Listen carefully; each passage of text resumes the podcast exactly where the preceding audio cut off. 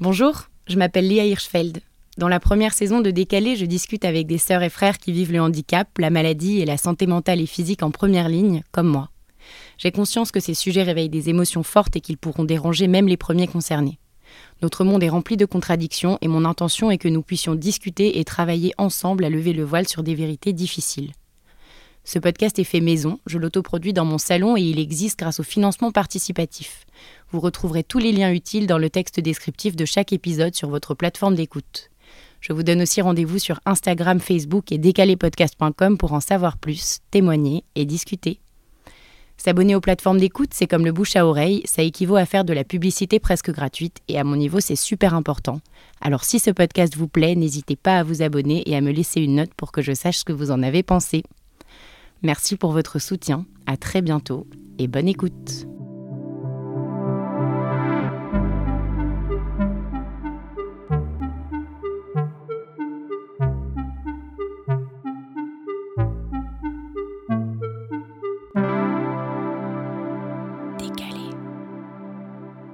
Aujourd'hui, je suis avec Camille qui m'a été introduite parce qu'elle fait un podcast sur sa sœur, sur sa famille et sur le thème du syndrome Gilles de la Tourette. Et moi, je connais très peu de choses au sujet de ce syndrome et j'étais très curieuse d'en discuter avec elle et de plein d'autres choses. Salut Camille, merci d'être là. Salut. Comment ça va? Bah très bien, je suis très contente d'être là. Alors, parle-moi un peu de ce, de ce podcast que tu es en train de créer en ce moment. C'est la grosse aventure. Ouais, ouais, ouais. Bah là, en plus, on arrive, euh, on arrive au bout du, du travail. Enfin, on est, on est sur la fin. Donc, euh, il devrait normalement être diffusé début de l'année prochaine. Et voilà, c'est un podcast euh, avec Arte Radio sur le syndrome Gilles de la Tourette et sur ma sœur, qui va être le, c'est le personnage principal quoi, du podcast. L'idée, c'est de, bah, de parler d'elle, de parler de, ces tics, parce que globalement, c'est des tics moteurs et des tics vocaux. Et c'est de montrer en fait comment elle le vit elle au quotidien, et puis un peu de montrer aux gens que c'est pas forcément ce qu'on croit, c'est pas forcément des, insultes à tout va, c'est pas forcément des gens bizarres. Et c'était un peu ça, moi, mon ambition avec ce, avec ce podcast, c'était un peu de déconstruire, de démystifier un peu la maladie, parce que c'est vrai que beaucoup de gens euh, ont une idée très précise et c'est souvent pas la vérité. En tout cas, moi, c'est pas ma réalité à moi. Donc euh, voilà. Là, tu, dis tout de suite que c'est les tics et donc pas des tocs. Ça, je sais qu'il y, a déjà un gros amalgame là-dessus. C'est quoi la différence et c'est quoi exactement le syndrome Gilles de la Tourette? Ouais, c'est vrai que les gens confondent souvent tic et toc. Euh, à la base, donc euh, le syndrome Gilles de la Tourette, c'est un trouble neurologique, c'est une malformation au niveau du, du, cerveau. Enfin, c'est une, voilà, on appelle ça un trouble neurologique. Donc en fait, c'est des connexions qui se font mal, qui bug et qui font en fait que ça va avoir une sorte de contraction des muscles et la contraction des muscles va générer des tics soit moteurs, soit vocaux, qui vont être multiples, donc ça dépend des personnes. Tout le monde n'a pas les mêmes tics. Enfin, en tout cas, toutes les personnes atteintes par Gilles de la Tourette, elles ont toutes des tics euh, très, euh, très personnels. Enfin, je veux dire, par exemple, ma sœur, c'est une forme de Gilles de la Tourette qui va être, par exemple, très différente de quelqu'un d'autre, qui va faire des tics complètement différents. Donc, c'est vraiment, c'est chacun a ses propres tics moteurs et vocaux. Donc en fait, cette, euh, ces tics, ça peut être par exemple des tics. Euh, ma sœur, par exemple, ça va être des bruits, des cris qui vont sortir de la gorge. Donc en fait, ça, ces cordes vocales, elles vont se contracter et elles vont générer ce, tic vocal qui va faire qu'elle va faire des bruits à, répétition, des, une forme de cri qui, qui, c'est un peu son tic euh, vocal. favori entre guillemets c'est son c'est son c'est son tic le plus présent quoi après ça change ouais ça peut évoluer tu vois ma sœur je pense que le, le, bruit de la gorge, c'est vraiment celui qui est le plus courant et qui est peut-être le plus euh, qui a persisté le plus, enfin qui, qui, est là depuis le plus longtemps. Je sais quand elle était jeune, elle en faisait d'autres. Il n'y avait pas ce tic vocal là, donc elle faisait des trucs avec ses jambes, elle écartait ses jambes. Ça, c'est des tics moteurs donc. Les tics moteurs, ça va plus être des mouvements, alors que les tics vocaux, ça va être des vocalises. Et hum, quand elle était petite, du coup, elle faisait des trucs avec ses jambes, avec ses mains. Par exemple, un autre tic qu'elle a encore aujourd'hui, c'est un. Elle met les mains en l'air comme ça et puis elle, elle touche son avec son index, elle regarde vers le ciel. Là, du coup, je te le fais à toi, les gens verront pas, mais euh, il y, a, y, a différentes, y a différentes choses. À une époque aussi, elle, elle, euh, elle roulait un peu sa langue, elle faisait comme ça un peu. Euh, il y a une époque aussi où elle levait un peu la jambe. Enfin voilà, il y a plein de choses, ça part, ça revient, c'est fort, c'est pas fort. Enfin, c'est vraiment un truc qui évolue avec le temps et puis ça dépend aussi de comment elle se sent. Mhm. Je pense que quand elle est un peu plus stressée, un peu plus angoissée, euh, elle va en faire peut-être un peu plus. Son cri va peut-être être un peu plus intense.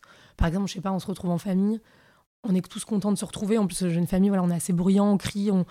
Donc voilà, c'est elle aussi, ça va un peu générer davantage de tics, euh, donc ça va être un peu plus fort. Et puis les moments où elle est toute seule, où elle lit, où elle se pose, où elle regarde la télé, ou où, juste elle est calme, tranquille, toute seule, là on va, il y en aura pas ou très peu quoi. Donc en fait, c'est vraiment, il n'y a pas de truc un peu. Euh, enfin, c'est pas, il y a pas un truc précis qui reste comme ça et qui bouge pas. C'est vraiment quelque chose qui évolue, qui change, qui.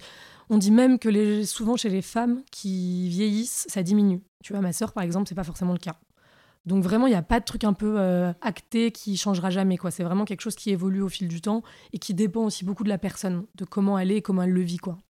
Et donc c'est quelque chose sur lequel on ne peut pas vraiment avoir de, contrôle. On peut pas. Euh, c'est très difficile de calmer, par exemple, euh, des, des, des tics lorsqu'ils se manifestent.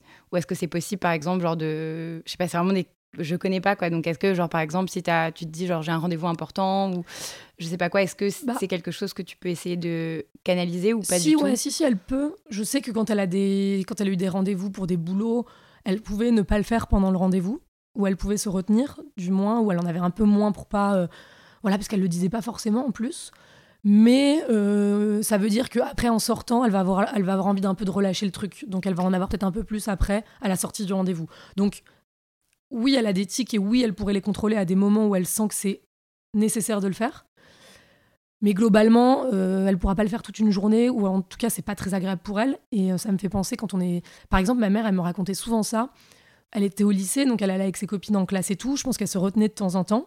Mais du coup, le soir, quand elle rentrait à la maison, c'était un peu une boule d'énergie, quoi. En fait, c'est vraiment une sorte de relâchement en fin de journée où elle avait besoin d'un peu d'évacuer tout ce qu'elle avait un peu genre garder pour elle toute la journée. Parce qu'elle avait peut-être pas envie d'être trop intense par rapport à ses profs ou tout le monde ne le sait pas tout le temps aussi, tu vois. C'est pas quelque chose qu'elle répète à tout va euh, tout le temps. Les gens le savent globalement, mais tu vois, des fois, elle le dit pas. Donc, euh, à l'adolescence, il y a eu des moments un peu durs parce que je pense qu'on était un peu.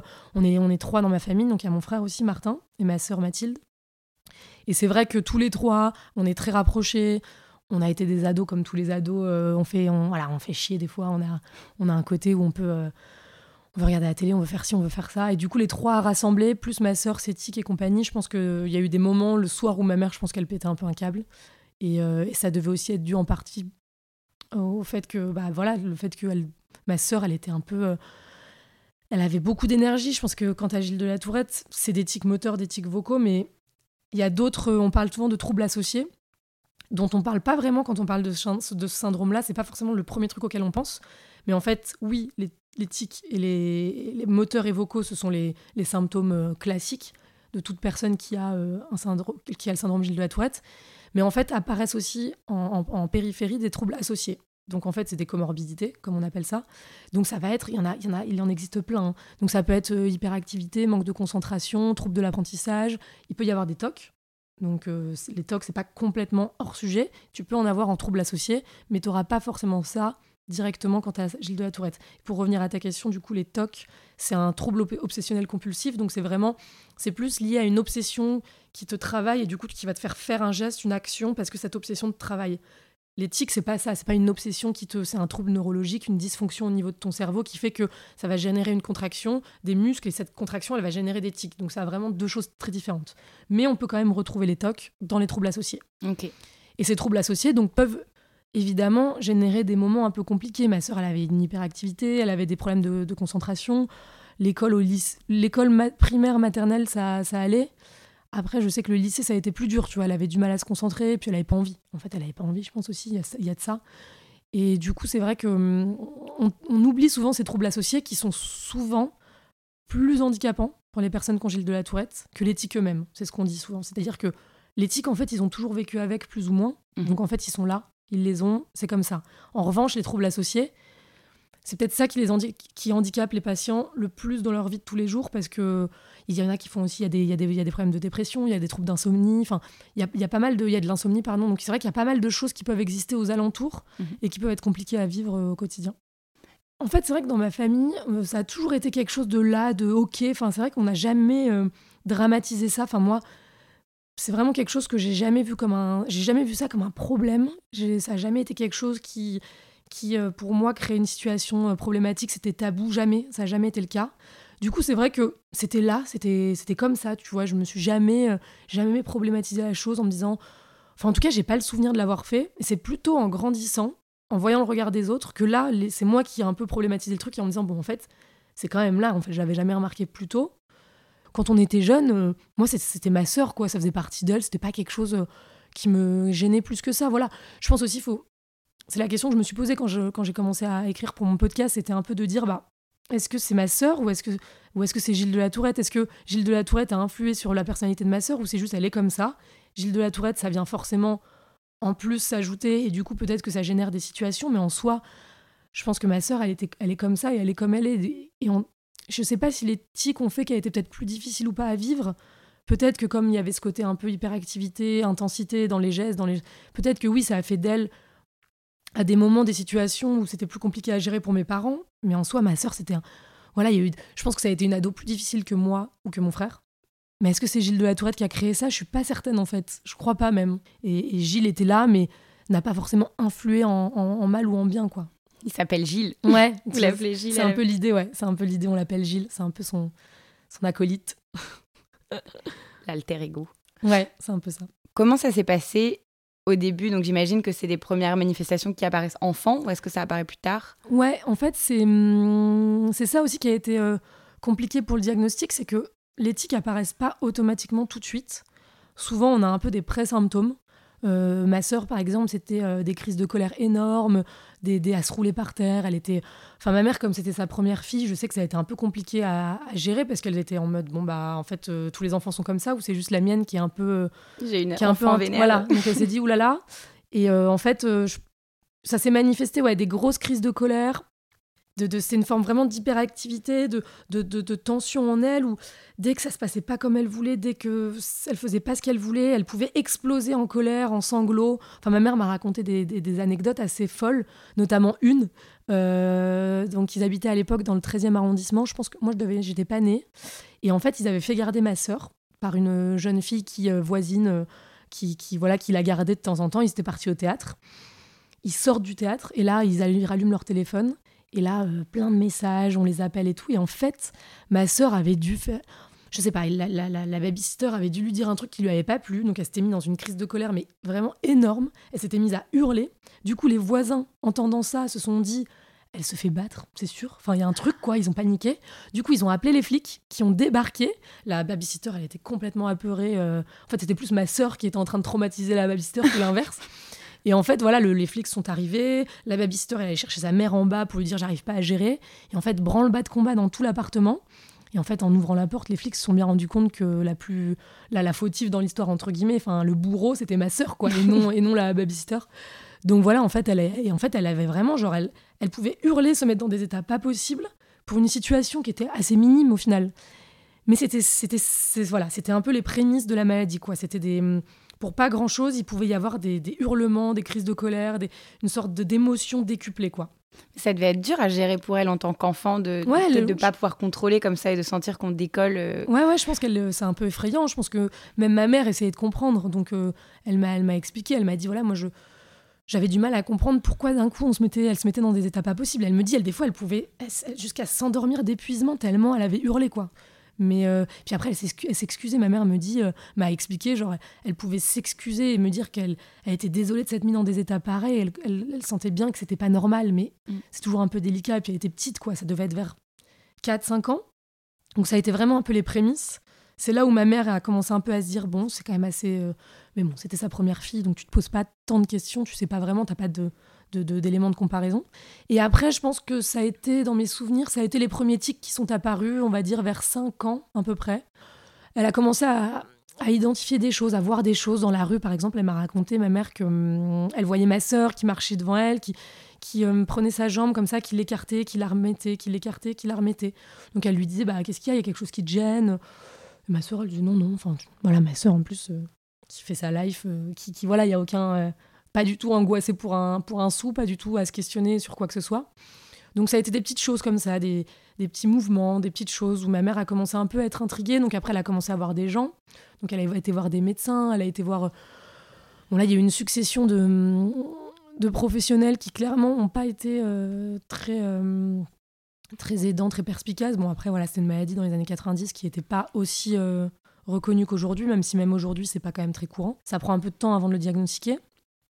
Donc elle a été voir des gens, elle en a entendu des vertes et des pas mûres, parce qu'évidemment, si t'es pas forcément spécialiste du truc, tu sais pas vraiment.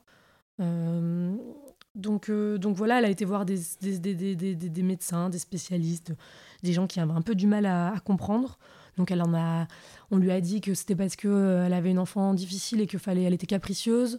On lui a dit que peut-être euh, euh, c'était dû au fait que mon, enfin on lui a vraiment dit des choses. On lui a même dit une fois que c'était peut-être parce qu'elle se faisait battre par mon père. Enfin c'est des, des, des choses hallucinantes. Voilà, on lui a dit, on remettait en fait en question son rôle de mère plus que, enfin c'était vraiment, elle l'a pris comme ça. En tout cas, elle s'est dit, bah en fait c'est de ma faute.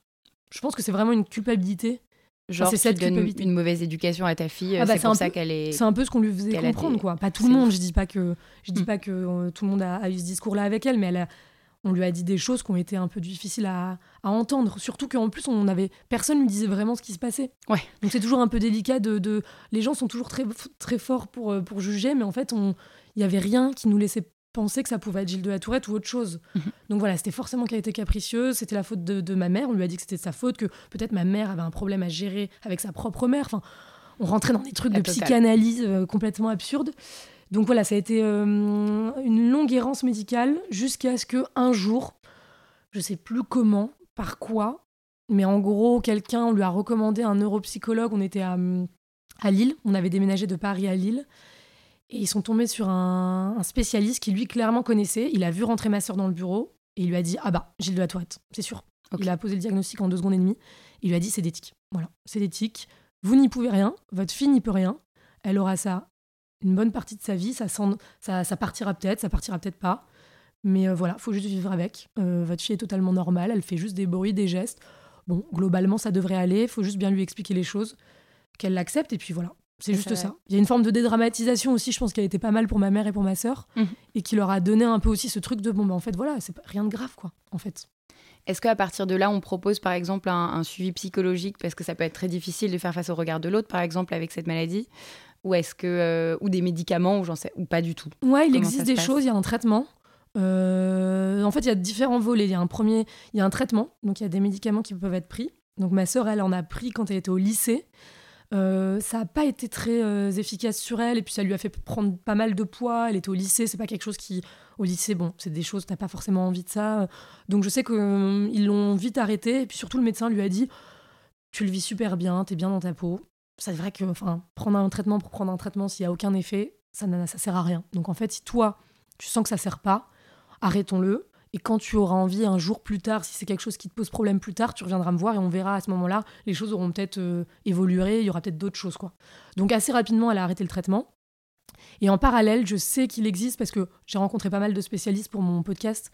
Et du coup, c'est vrai que je me suis pas mal renseignée sur les différentes choses à faire quand on a Gilles de la Tourette et qu'on a du mal à le vivre et qu'on a envie de- On peut le traiter, enfin, ça se soigne pas, hein, mais on peut apprendre à vivre avec. Donc il y a des on peut souvent, on propose, il y, a des, il y a des séances où on apprend à vivre avec, où on, essaye d'expliquer ce que c'est pour essayer de, dédramatiser la chose. Ensuite, on peut, on peut simplement prendre le traitement si on a envie d'atténuer l'éthique, puisque le traitement permet d'atténuer l'éthique. Il y a après aussi, il existe, je sais, une, une opération. Mais alors, c'est une opération vraiment euh, du cerveau, c'est une opération intense et c'est vraiment le cas extrême de la personne qui a vraiment des tics très forts, qui vit très mal avec et qui euh, voit pas d'autre solution.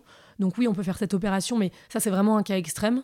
Sinon, ça va plutôt être des exercices, des, des, des, hum, des- séances avec des neuropsychologues, avec euh, euh, des...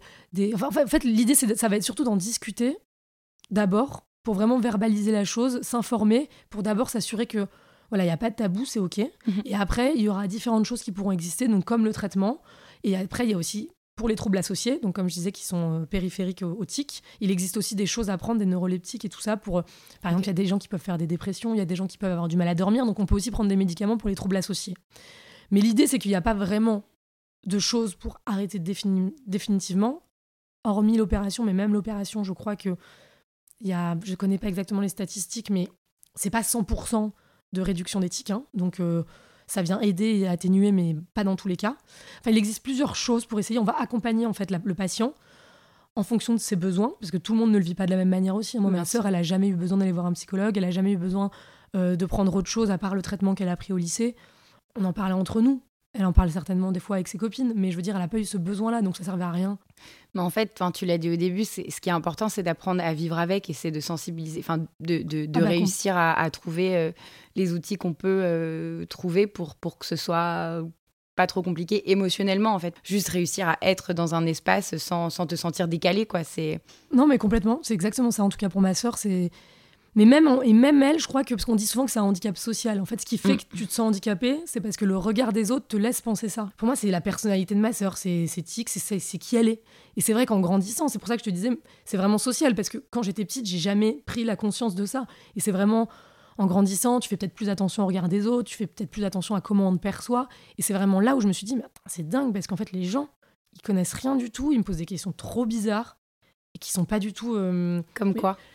Bah, on me pose des questions. Euh, est-ce que, hum, est que ça lui fait mal ou est-ce que euh, est-ce qu'elle en fait quand elle dort? Là, c'est la classique. Est-ce qu'elle en fait quand elle dort? Bah non, parce qu'elle dort, donc c'est vrai que les contractions musculaires, elles apparaissent moins quand elle dort, donc forcément, enfin musculaire ou pas forcément, mais ça peut être des contractions de tout. Tu vois, par exemple, son, son, son cri, son, son tic vocal, son cri, c'est la contraction de ses cordes vocales, ça va générer ce bruit-là.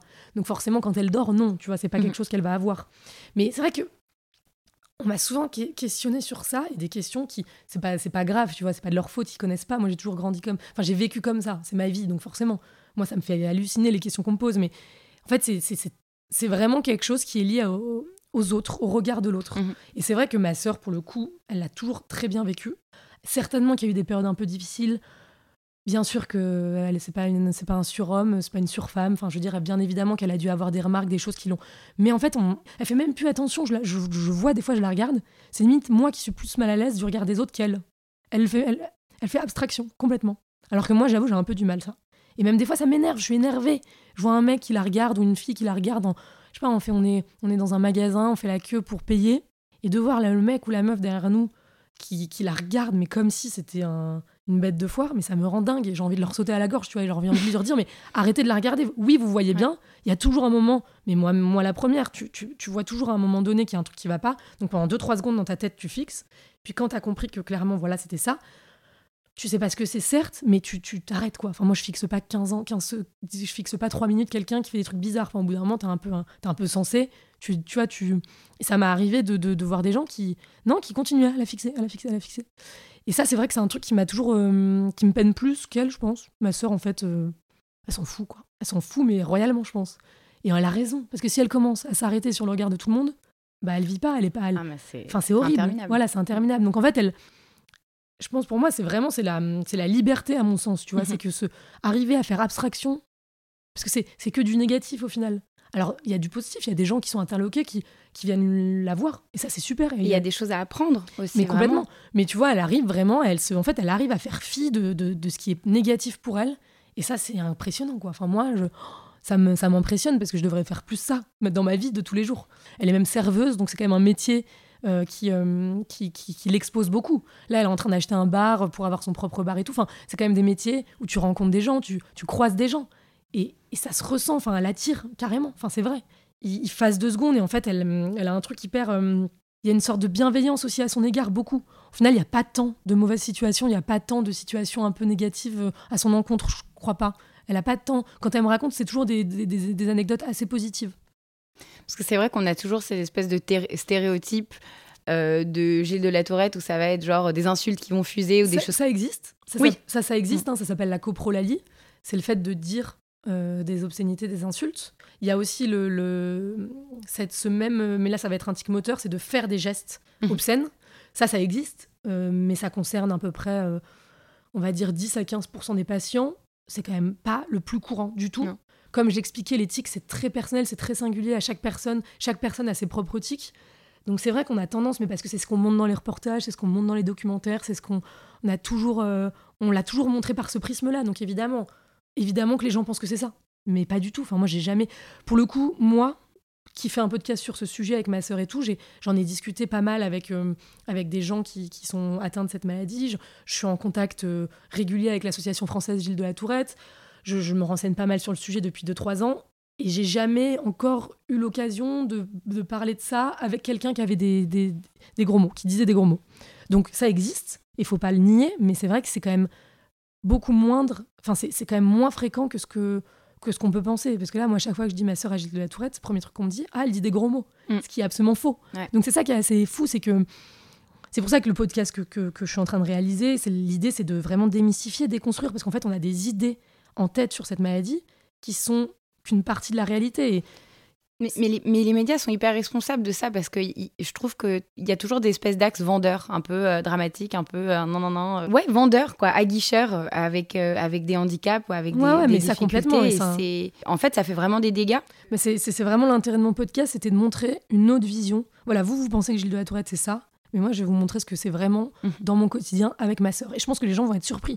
Parce qu'ils ils vont halluciner, parce qu'en plus, c'est sonore, hein, il n'y a pas d'image. Donc, euh, Mhm. ils vont halluciner parce que parce que parce que c'est étonnant, parce que c'est vrai, c'est étonnant. Et ils vont voir autre chose. Et j'espère, enfin, moi, si, si je peux juste un minimum montrer une autre facette de ça, une autre manière de d'avoir un d'avoir une autre façon de voir ce, ce- ce syndrome mais ça serait super parce que pour l'instant ce qu'on peut voir dans les médias dans les j'avais vu un truc euh, cet été qui était sorti sur une chaîne euh, que je ne citerai pas euh, et un docu qui était vraiment euh, nul enfin franchement c'était mais le journaliste qui a fait ça enfin il s'était pas vraiment renseigné parce que déjà il disait TikTok il mélangeait tout ensuite c'était vraiment il avait choisi que le gars qui disait des gros mots et tu sentais que, que, que voilà, le but c'était fallait faire de l'audience, il fallait attirer les foules. Je suis même pas allée au bout parce que ça m'a saoulé. Et en fait, c'est encore une fois, mais comme l'émission C'est mon choix à l'époque a fait des émissions euh, sur euh, des Gilles de la Tourette, ils, ont avaient, ils avaient invité des gens. C'est très bien. ils- ces gens, bien sûr qu'il faut les Ils montrer. existent, ils existent. bien sûr. Mais y a- on le montre toujours par rapport à un seul prisme. Et, c'est, ça peut être destructeur pour d'autres. Et c'est pour ça que l'idée de ce podcast, c'était vraiment de, de vous montrer autre chose et de vous montrer que c'est des gens normaux, c'est des gens euh, comme les autres. Alors oui, ils font des tics. Alors ça peut être surprenant. Certains tics sont un peu... euh, ça peut être un peu déroutant, mais en fait, c'est des gens comme tout le monde. Et moi, ma sœur, c'est quelqu'un de totalement normal, qui c'est, une, fille super. Et en fait, on va voir... euh, Et de, montrer aussi qu'elle le vit hyper bien et que sa vie, ça, n'impacte en rien sa vie de tous les jours. Et, et qu'en fait, c'est vraiment dédramatiser, quoi. Montrer que. Que c'est souvent, je dis ça, ma soeur, a Gilles de la Tourette, et là, les gens, ils sont désolés, quoi. Tu sais, il y a un Mm. truc un peu trop bizarre. Ah merde C'est le premier truc. Ah merde, elle a Gilles de la Tourette. Je suis là, bah ouais, ouais, mais tout roule, quoi. Les gens, ils sont trop en mode, euh, ils s'excusent. Mais il y a pas, enfin, tu vois. Et ils, ils sont gênés. Et moi, je suis toujours en alu, en, alu, en mode, mais. Genre, euh, vraiment, enfin. C'est pas du tout. Enfin, c'est trop drôle qu'ils le prennent comme ça, quoi. Et donc voilà, c'est c'est vraiment un handicap social, quoi. C'est vraiment le, le- le- le- la, le- la vision des gens, c'est comment les gens peuvent. euh, c'est plus les autres que, que, que la personne elle-même, en fait. Mais en fait, j'ai l'impression que c'est les autres qui déterminent la gravité du handicap. Ah, mais complètement. C'est eux qui leur donnent l'espace pour euh, Mais- exister. Et donc, t'imagines si tout le monde, ou du moins 80% de la population, était un peu plus au courant de ce qu'est Gilles de la Tourette. Et faisait le chemin inverse. faisait- voilà. Mais alors, on aurait gagné un temps fou. Et en fait, la, pour la vie, elle serait plus simple. Enfin, la vie, elle serait plus simple pour les gens qui ont Gilles de la Tourette, mais même pour tous les handicaps. Si les gens étaient beaucoup plus conscientisés, s'ils étaient beaucoup plus informés, si on leur en parlait plus, s'ils étaient plus sensibilisés, mais on aurait, mais la vie, elle serait tellement plus agréable, mais pour tout le monde en plus. Et puis en première ligne, pour les gens qui sont concernés par le handicap. Mhm.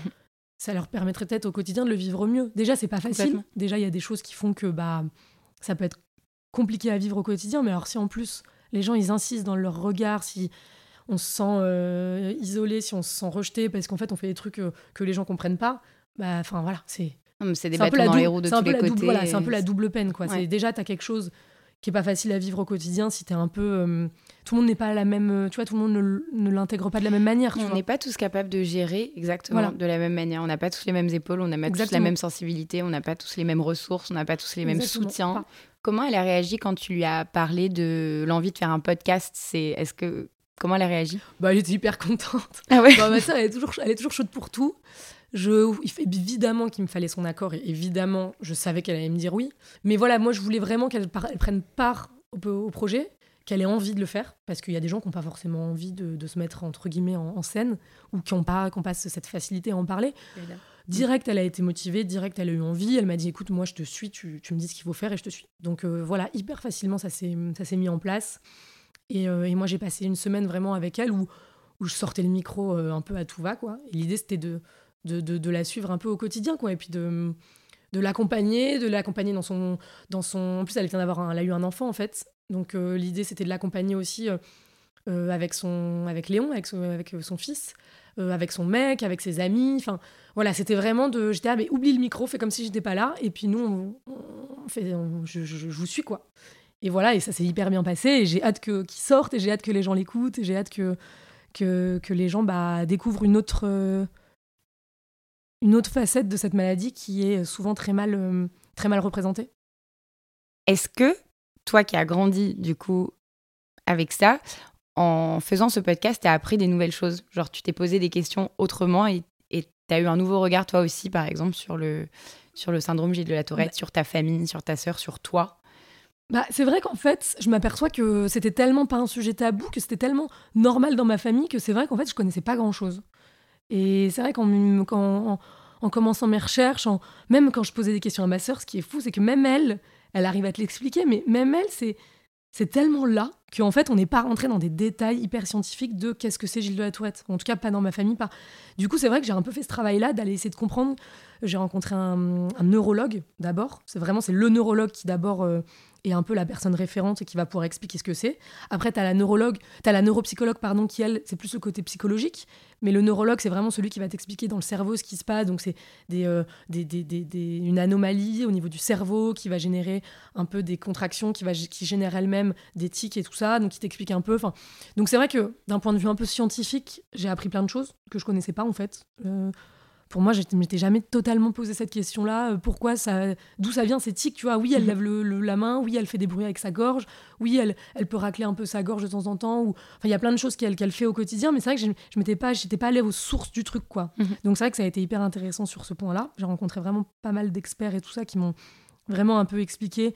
Euh, les causes, les mécanismes, euh, comment ça se manifeste, les troubles associés par exemple. Tu vois, je ne savais pas que tu avais les tics moteurs vocaux et qu'en parallèle, tu pouvais avoir ces troubles associés qui venaient un peu, ça vient surenchérir, quoi, ça vient rajouter un peu de la galère, en tout cas, euh, aux gens qui, sont atteints. Donc, euh, tout ça, je le connaissais pas. Et après, c'est vrai que ça a été hyper intéressant d'en parler dans ma famille parce que du coup, chacun le vit euh, différemment. Donc, moi, je suis quelqu'un qui parle beaucoup et qui, a besoin de verbaliser. Donc, avec ma sœur, on en parle beaucoup. Mon frère, pour, par exemple, il est un peu moins dans la discussion. Enfin, il a moins ce besoin de le verbaliser. Donc, pour lui, pareil, c'est là, mais euh, pas besoin de mettre tout sur le dos de Gilles de la Tourette. Quoi. C'était un peu ça pour lui quand je, quand je l'ai interviewé, parce que j'ai vraiment interviewé tous les gens de ma famille pour essayer de comprendre un peu leur rapport à, Gilles. Génial. Finalement, c'est que ma sœur et moi qu'on entendra dans le podcast, parce qu'en fait, j'ai voulu recentrer ça sur ma sœur. C'est ma sœur qu'on a envie d'entendre. Puis je trouvais que c'était ça qui était le vrai sujet. Donc, euh, euh, mais moi, ça a été hyper un, comme pré-travail d'aller voir un peu ma famille, mon père, ma mère, mon frère, et d'aller les questionner sur toi, comment tu vois Gilles en fait? Parce que ma sœur c'est son quotidien. Et toi aussi, ça a été ton quotidien, même si aujourd'hui on n'habite plus tous ensemble. Mais et du coup, c'était intéressant. Donc, ma mère, ça a été de, discuter avec elle de comment elle l'avait vécu, des difficultés qu'elle avait pu rencontrer, de la difficulté de, de, qu'on remette en cause son rôle de mère, qu'on vienne dire que c'est de sa faute. Ça, ça a été vraiment l'angle un peu avec ma mère de comprendre ça et de, prendre conscience que ça a été difficile au quotidien de gérer ça. Mon père aussi, ça a été hum, une manière de comprendre parce que lui était il est journaliste, donc il, il travaillait beaucoup euh, à l'extérieur. Enfin, il était souvent euh, à faire des, matinales. Enfin, donc il était relativement absent par rapport à ma mère qui était beaucoup plus présente. Donc euh, il, il, a pu m'expliquer qu'il s'était parfois senti un peu. Il avait un peu culpabilisé, qu'il n'avait pas forcément été toujours là et que c'est surtout ma mère qui avait pris en charge le truc. Donc tu vois, on parle souvent de charge mentale, mais la charge mentale, elle existe aussi dans le handicap, selon moi. C'est ma mère qui a quand même beaucoup pris en charge le truc. Et je sais que mon père, même si c'est pas quelqu'un qui parle beaucoup, je sais que c'est quelque chose qu'il a, il a, il a réalisé, qu'il n'avait pas forcément été là. En tout cas, ma mère avait beaucoup géré pour lui, quoi. Et qu'il n'avait pas forcément su prendre le, le, le, truc, quoi. Il n'avait pas forcément su comment le gérer. Et donc, il s'était un peu reposé sur ma mère. Donc, c'était intéressant d'avoir cet angle-là. Donc, en gros, lui, c'était plus, OK, moi, je, je sens qu'il y a vraiment quelque chose à gérer et je vais gérer financièrement pour la voilà, famille. Voilà, exactement. Mais ça, c'est le. Et c'est ce que je sais tenir. Voilà, exactement. Mais c'est pas grave non plus. C'est pas grave non plus. C'est équilibre. C'est, et puis, c'est ça. C'était, voilà, le en tout cas, moi, dans ma famille, c'était ça. C'était je, gère les rendez-vous, je gère un peu le matériel, le, la logistique. Tu vois, mhm. mon père, c'est comme ça qui, fonctionne. C'est-à-dire que il va pas forcément être là dans les sentiments, d'expliquer les choses et tout, le, verbaliser, mais par contre, il est là pour euh, je prends les rendez-vous, je fais en sorte qu'on trouve ce que c'est, euh, on, va, on, va, on va aller voir telle personne, telle personne, même si euh, c'est compliqué d'avoir des rendez-vous, on va gérer ça financièrement, mais voilà, lui, il, gère la partie pratique, pragmatique. Voilà, exactement. Ma mère, elle gérait forcément plus la partie on explique, on verbalise, on fait en sorte que ça soit pas un problème dans la vie, on, on gère peut-être plus le côté sentimental, entre guillemets, le côté les, émotions. On va plus gérer les émotions, on va, on va plus en parler, en discuter ensemble.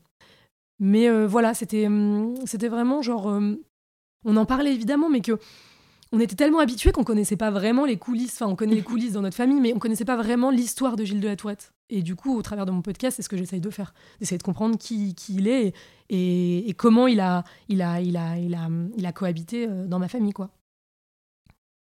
Comment ça a influencé vos relations en tant que frère et sœur Bah, ma sœur, elle faisait plus ses trucs.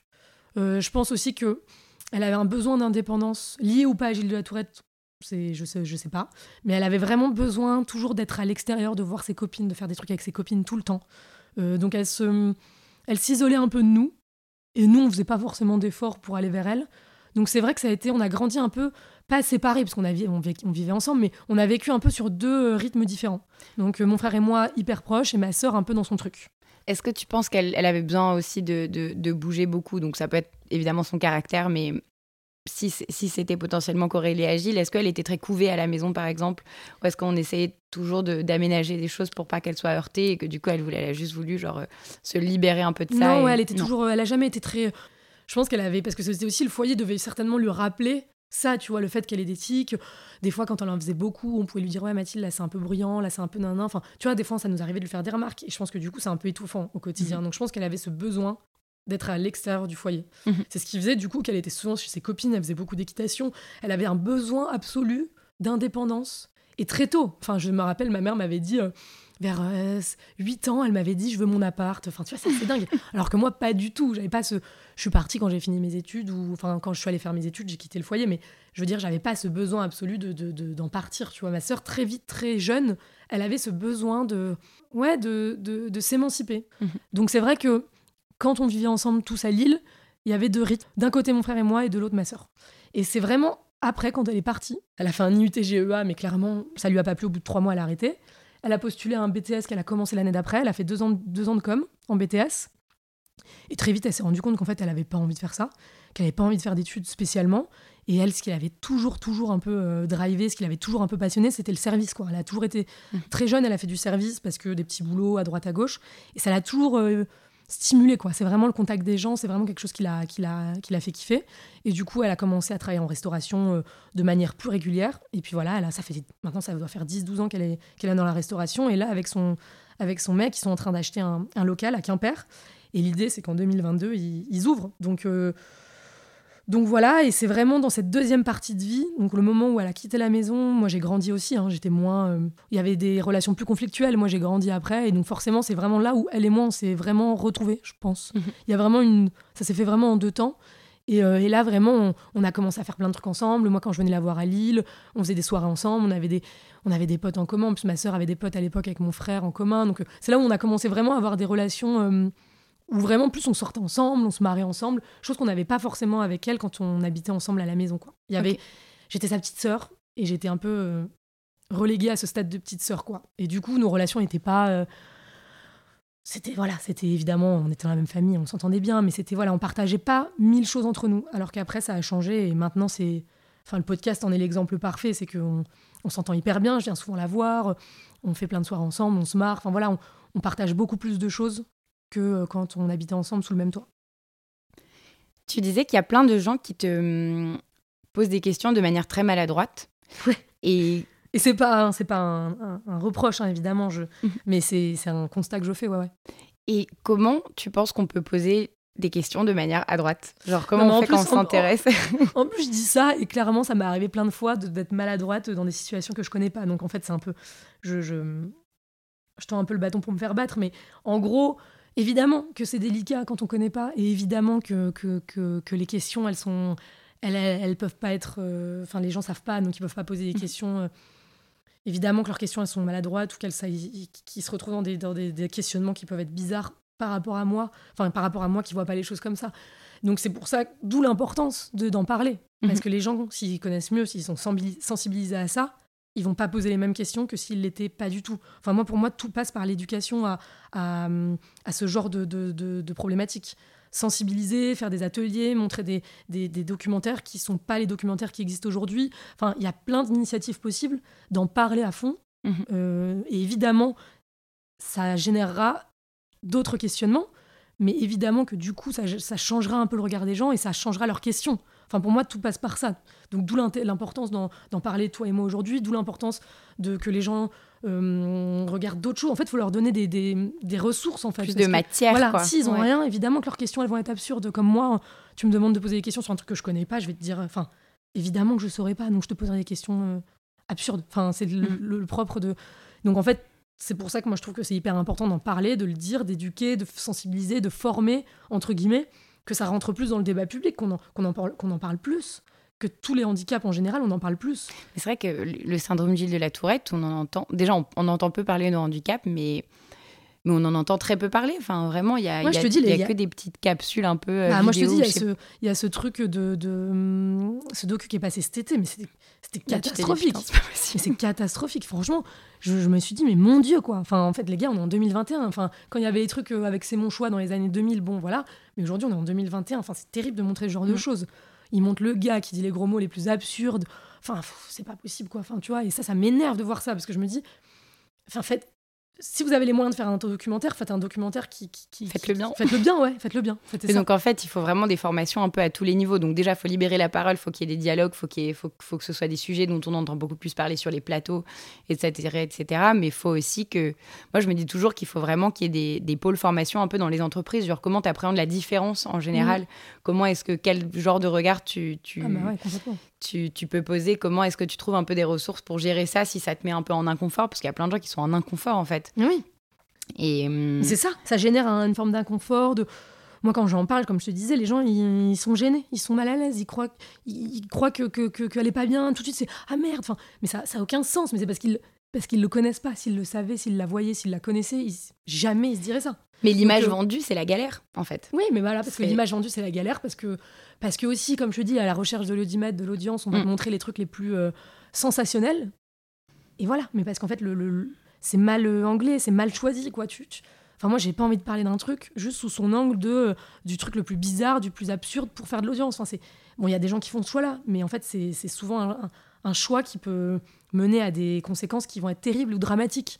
Donc en fait, voilà, il faut repenser la manière de, concevoir ce genre de... Alors, il y a plein de choses d'autres qui existent aussi, il faut pas voir que le côté négatif. Bien sûr. Combini, ils avaient fait un... Je me, je me rappelle que Combini, ils avaient fait un truc... Euh, euh, hyper bien avec une, une petite fille et sa maman qui expliquait un peu le syndrome Gilles de la Tourette, donc c'était super bien, super bien montré. Pareil, Click, euh, Click TV, ils avaient fait un truc avec un, un, mec qui a Gilles de la Tourette qui chante et en fait, euh, c'était super bien ça aussi. Et pareil, quand il chante, il a pas de tic. Donc mhm. euh, c'est un, c'était une belle histoire à raconter. Enfin, franchement, même moi, je l'avais direct envoyé à ma sœur. Elle m'avait dit ah oui, je vois qui c'est. C'est un mec qui parle souvent de ça et tout.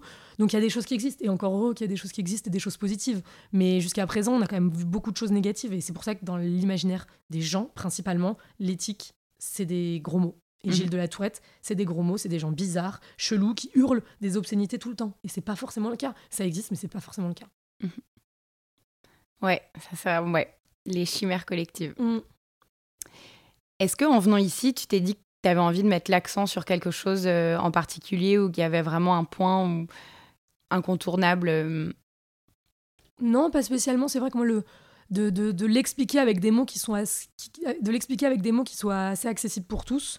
Donc, euh, d'expliquer les mécanismes qui s'opèrent et qui expliquent du coup que il y a tel ou tel tic qui est généré, c'était important pour moi, tu vois. Donc de dire vraiment que c'est des c'est une anomalie au niveau du cerveau qui va vraiment générer des contractions qui, va, qui vont elles-mêmes provoquer ces tics. C'est important parce que si tu le comprends pas, si tu comprends pas la base du truc, tu comprendras pas pourquoi le tic il est généré quoi. Absolument. Donc voilà, moi le, le de, de, de, c'est important de, vulgariser la chose et de c'est comme dans tout, si tu comprends pas pourquoi ça, ça, ça, se fait comme ça, bah, tu comprends pas la, la, la, la répercussion en elle-même. Enfin, tu vois, si tu comprends pas comment le tic se fait, bah, tu comprends pas pourquoi elle a des tics. Enfin, c'est des choses comme ça. Donc moi, c'était important, et c'est ce que je raconte aussi dans mon podcast, c'était vraiment d'expliquer avec mes mots ce que c'est, sans abreuver d'informations, sans faire un podcast scientifique sur qu'est-ce que c'est Gilles de la Tourette, parce qu'on n'a pas besoin de savoir, les, de connaître les tenants et les aboutissants de la maladie. C'est important de connaître une base, mais après, voilà, c'est plus après dans la manière de le vivre au quotidien, et c'est pour ça que je veux le meilleur exemple pour en parler, c'est ma sœur, parce que ma sœur est le meilleur exemple selon moi pour montrer que en fait ça va, que ça roule, que la vie elle est belle et que même si t'as Gilles de la Tourette, tu peux être archi heureux dans ta vie et vivre normalement, avoir un mec, avoir des enfants et avoir des amis et être hyper entouré socialement. Enfin, c'est l'exemple même, ma sœur, de ça, quoi. Et, et, de bosser au contact de clientèle. Et bosser au tous contact les jours. Exactement, dans la restauration. Enfin, évidemment qu'on a, on, a, on, lui en a fait des remarques des gens qui comprennent pas, des gens qui lui demandent pourquoi elle fait ce bruit-là, des gens qui lui disent non mais c'est n'importe quoi, Gilles de la Tourette. Il y avait un médecin qui lui avait dit ça, mais ça n'existe pas. Enfin, mais tu vois, elle le prend hyper bien. Ah bon, bah si. Il s'avère que si, j'ai Gilles de la Tourette, mais si vous. Bah c'est pas grave, tu vois, elle, passe son passe son chemin, quoi. Le mec, ou des gens au contraire qui lui ont offert des, des, bouquets de fleurs, qui lui ont fait des remarques. Je suis hyper admiratif de voir que vous avez cette maladie-là et en même temps vous le vivez hyper bien. Enfin, elle, elle, intrigue, elle inter... enfin, les gens sont interloqués, les gens. Alors il y a beaucoup de gens qui viennent la voir, tu vois, c'est assez étonnant. Il y a beaucoup de gens qui et même des gens qui sont pas forcément euh, qui ont d'autres problèmes, mais qui se sentent hyper proches d'elle. Donc c'est hyper intéressant de voir qu'en fait, et comme elle le dit elle-même, euh, la différence rapproche en fait, et les gens viennent la voir et parce qu'en plus elle le vit hyper bien et parce qu'elle est hyper souriante, hyper solaire, hyper et ben voilà, les gens viennent à son contact, lui parlent, lui demandent ce qu'elle a, et du coup c'est hyper, euh, enfin voilà, ça prouve aussi que ça peut rapprocher, c'est ça, ça nous sépare pas uniquement, ça peut aussi nous rapprocher, tu vois. Et en fait, il faut juste le demander. Si, enfin moi je préfère carrément que la personne qui la regarde trop bizarre vienne lui dire excuse-moi. Je, enfin, je bug et tout, tu fais des bruits bizarres, euh, ça va, enfin, tu vois, et que du coup, elle lui expliquera, plutôt qu'elle la regarde pendant 10 minutes en mode bête de foire et qu'elle se casse et que du coup, elle, elle, met, elle met surtout à moi, c'est un sentiment désagréable. Ma sœur, elle aura pas fait gaffe et elle s'en fout, tu vois. C'est, tu vois, venez parler Luison et elle vous en parlera très bien. Mais genre, euh, c'est ça l'idée, tu vois. C'est il n'y a pas de tabou, il n'y a pas de problème. Enfin, mettez des mots, on en parle, on discute et vous verrez que tout va bien et qu'elle est totalement normale. Souvent, les gens pensent que c'est lié à une, une déficience intellectuelle, que qu'elle a des problèmes euh, mentaux, mais pas du tout. C'est juste, elle génère des bruits, des, des, gestes que qu'elle que, qu'elle pourra pas toujours contrôler et qui peuvent un peu faire bugger les gens. Voilà. Mais c'est juste ça. Enfin, en fait, c'est pas c'est pas tant euh, c'est pas tant un sujet quoi. Enfin, tu vois. des gens, euh, la différence, des gens différents, il y en a mille, enfin, tu vois. Normal, quoi, en fait. Un petit mot pour la fin? Bah écoute, euh, écoutez, écoutez, écoutez mon podcast si vous, si vous en avez ah envie. Si vous avez envie de découvrir ma sœur et, de voir un peu comment elle le vit. Voilà, ça devrait sortir sur Arte Radio début janvier. Ou début, début 2022 de sûr, janvier-février. J'ai pas encore la date précise. Bon, on refera un mot de façon avec, euh, avec décalé sur la sortie du, du podcast. Et puis merci d'être venu. Euh, bah merci. merci de euh, m'avoir invité. C'était vraiment un plaisir. Franchement, j'ai appris plein de choses et, et c'était vraiment très très agréable de discuter avec toi. Bah merci de m'avoir invité. Chères auditrices, chers auditeurs, merci de nous avoir écoutés. J'espère que cet épisode vous a plu, aidé, pourquoi pas un peu dérangé et surtout qu'il donnera lieu à des discussions, c'est le plus important. Merci à celles et ceux qui parleront du projet et le soutiendront. Merci Germain Calsou, mon allié son pour tes idées et ton enthousiasme. Et je vais m'arrêter là pour les remerciements audio, mais la suite ainsi que tous les liens importants sont dans le texte descriptif de chaque épisode. C'était Léa Hirschfeld sur Décalé. À très bientôt sur les réseaux. N'oubliez pas de vous abonner et de me partager vos impressions. Et à dans deux semaines pour les prochains épisodes. Bye